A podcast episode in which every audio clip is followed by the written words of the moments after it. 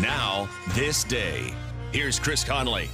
He was a karate expert, Bruce Lee's sparring partner. On this day, March 10th.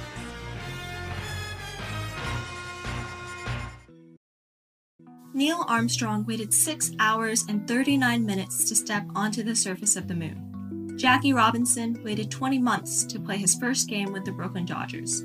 And even DiCaprio had to wait 22 years to win an Oscar. You can wait until your destination. Don't text and drive.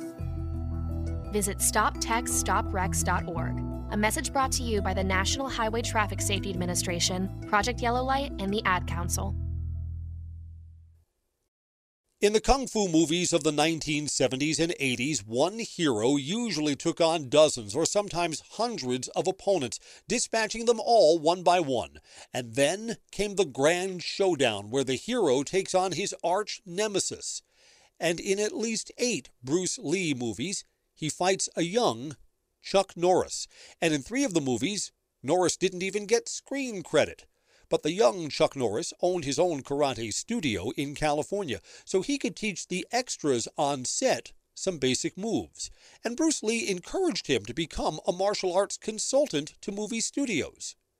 But then, one of the Bruce Lee movies, The Way of the Dragon, became his biggest hit ever, and it included a showdown scene with Chuck Norris, who was offered a three movie contract where he would have the starring role.